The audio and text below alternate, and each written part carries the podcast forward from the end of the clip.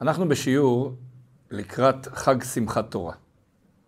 חג שמחת תורה, כידוע, סוף סוכות, החג שבו אנחנו שמחים בגמרא של תורה, מסיימים את התורה, מיד מתחילים את ספר בראשית, ורוקדים עם הספרי תורה, יוצאים גם החוצה ורוקדים ברחובה של עיר. שמחה לכבוד התורה. מה השמחה הגדולה?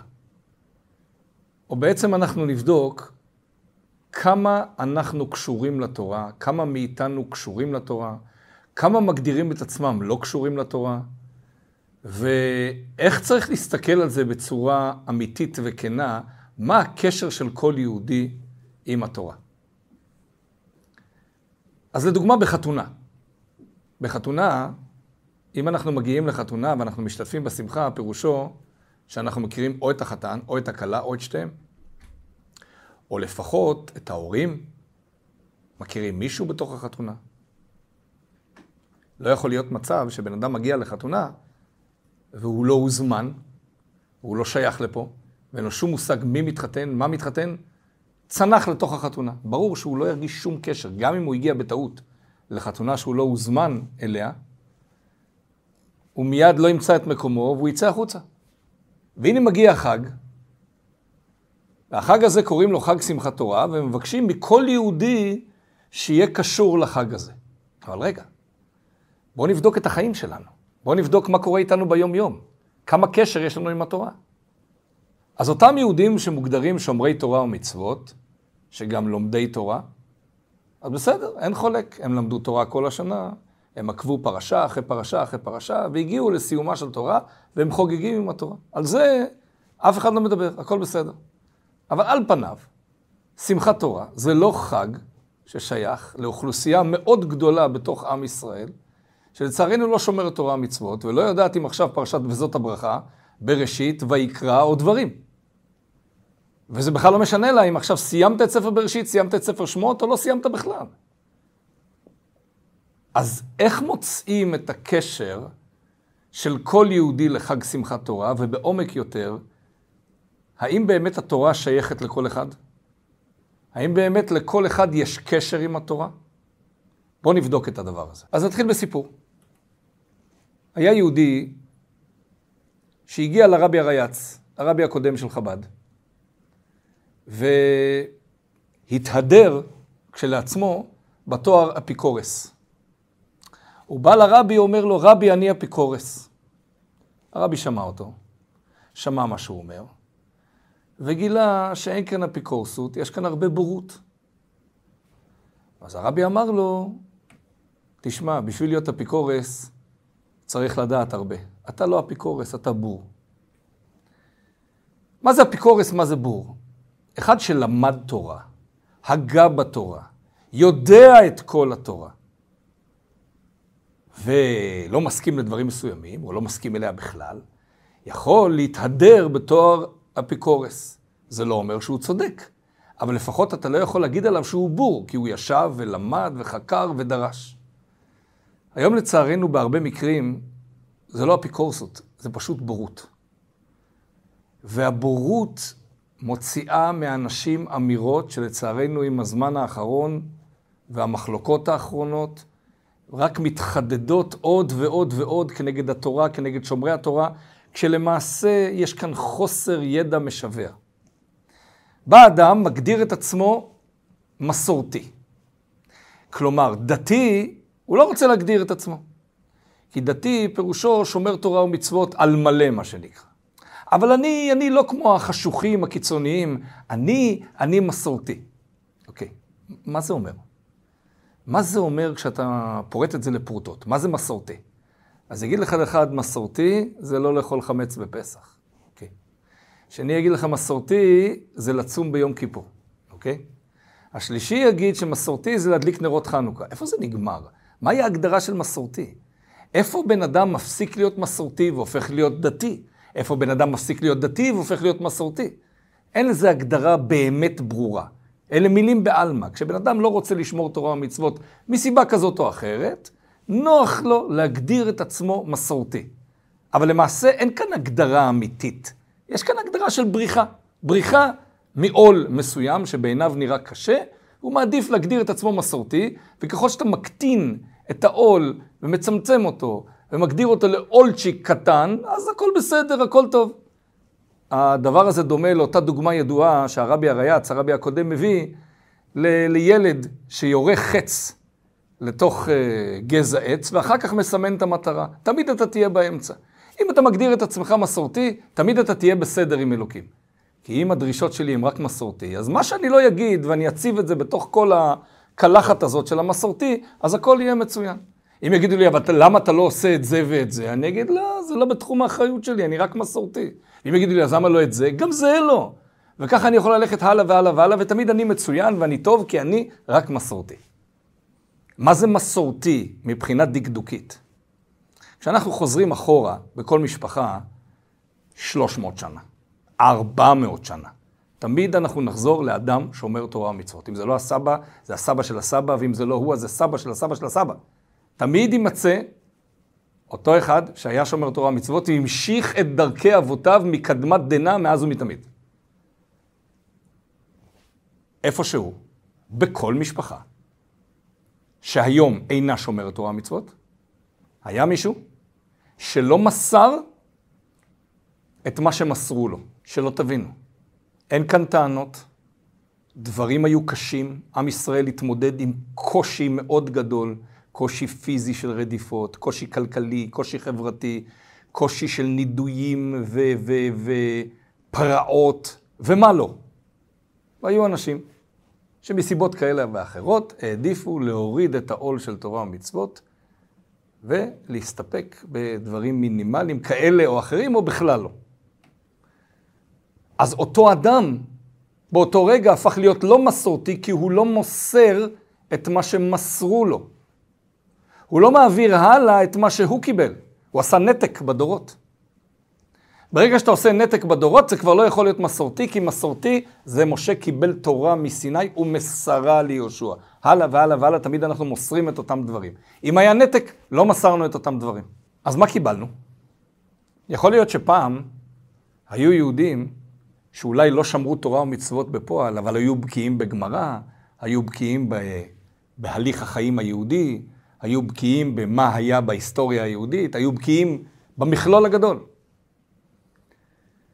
ולא שמרו תורה ומצוות בפועל. בדורות האחרונים, ויותר ויותר בדור האחרון, אנחנו מקבלים אנשים חכמים, יודעים המון בכל מה שמתרחש בעולם, יודעים טכנולוגיה, יודעים מתמטיקה, יודעים פיזיקה, הכל הם יודעים.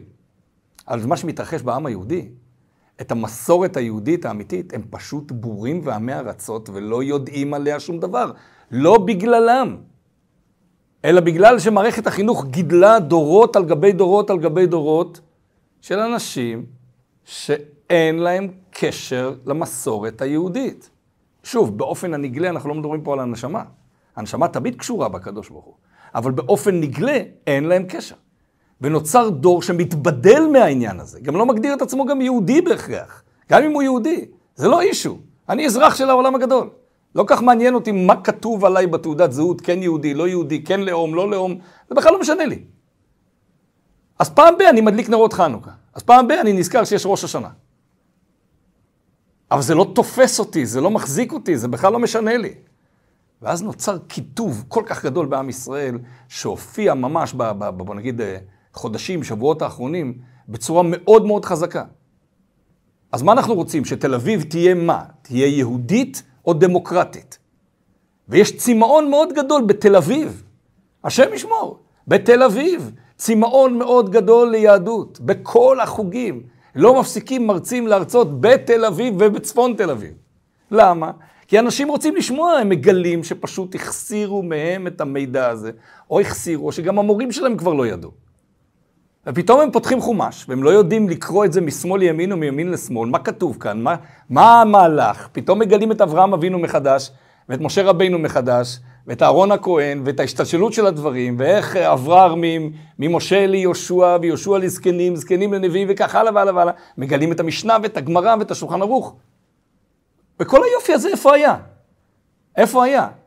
מה שאנחנו למדנו בבית ספר, הם אומרים, למדנו בבית ספר שיחזקאל הנביא היה משוגע, ועוד כל מיני ביטויים על הנביאים ועל חכמי ישראל, שהשם ישמור. אז התרחקנו מזה, כי חוק מזרח ומערב, כי היהדות נתפסה כדבר חשוך.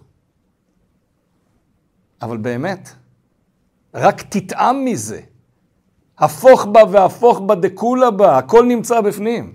היהדות לא חשוכה, היהדות היא הדת הכי מוארת, הדת שמביאה אור לכל העולם.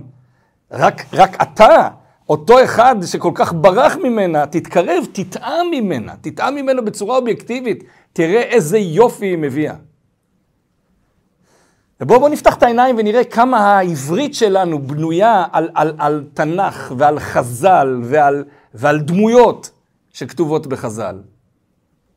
לשם הדגמה נראה רק כמה דברים, וזה רק ימחיש לנו כמה בעצם אנחנו טבולים, נרצה או לא נרצה, בתוך היהדות, אבל בורחים ממנה כהגדרה, בורחים ממנה כמה פתאום אני לא דתי. בואו נלך על הביטוי ברחל בתך הקטנה.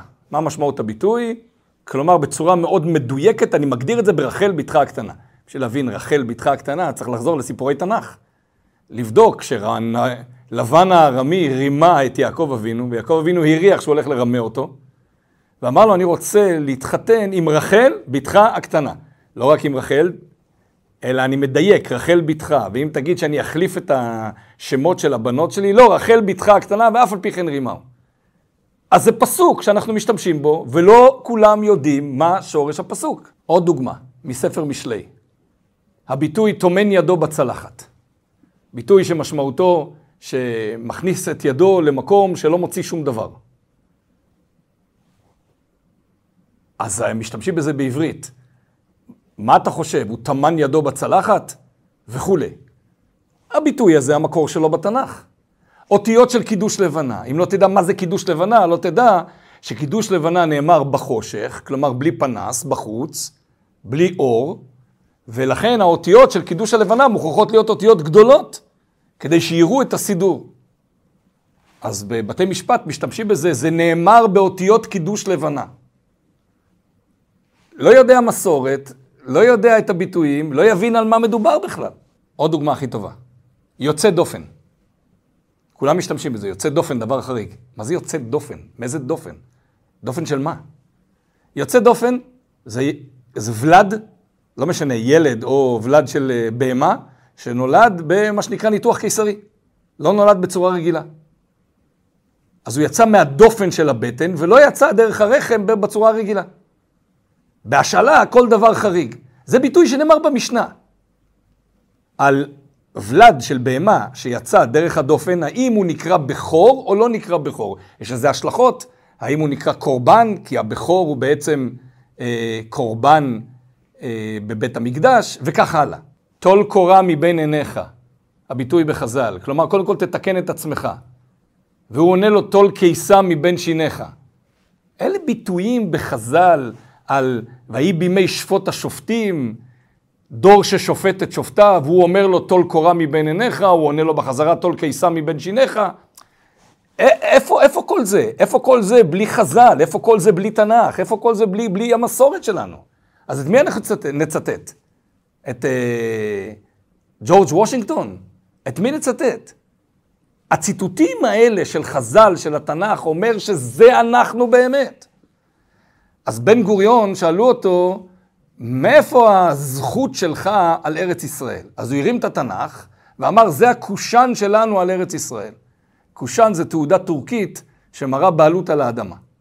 אז רגע, אם בקושן שלך, בתעודה שלך בתנ"ך, כתוב שאתה מקבל מאלוקים את ארץ ישראל, אז תפתח את התנ"ך. מה כתוב בתנ"ך? כתוב בתנ"ך שבת, וכתוב בתנ"ך, בתנ"ך תפילין, וכתוב בתנ"ך לצום ביום כיפור, וכך הלאה והלאה והלאה. אז מה הפירוש? יש לי זכות על ארץ ישראל, אבל אני עושה מה שאני רוצה בתוך מגוון הזכויות האלה, אני לוקח את הזכות שנוחה לי, אבל את החובות שאותו תנ"ך הנחיל לי, זה, זה כבר לא כל כך מעניין, זה לדתיים, זה, אני, אני רק מסורתי. אז בואו נחזור לקשר הזה של כל יהודי עם התורה. למעשה עמוק בפנים אנחנו טבולים בקשר הזה. משום מה, תקשורת, ללבות, מחלוקות, סיפורים, עניינים, הכל, מנסים להפוך את זה למשהו אחר.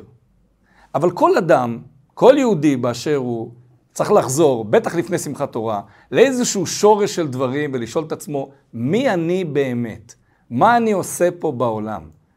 אני מצטט דברים ומצטט, ומה הקשר שלי לכל הציטוטים האלה? מה הקשר שלי לכל החז"ל, לכל התנ"ך? אז זה לא אומר שבשנייה אחת הוא יכול להיות קשור לכל התורה ולהבין את כולה, אבל להתחיל לטעום מהתורה.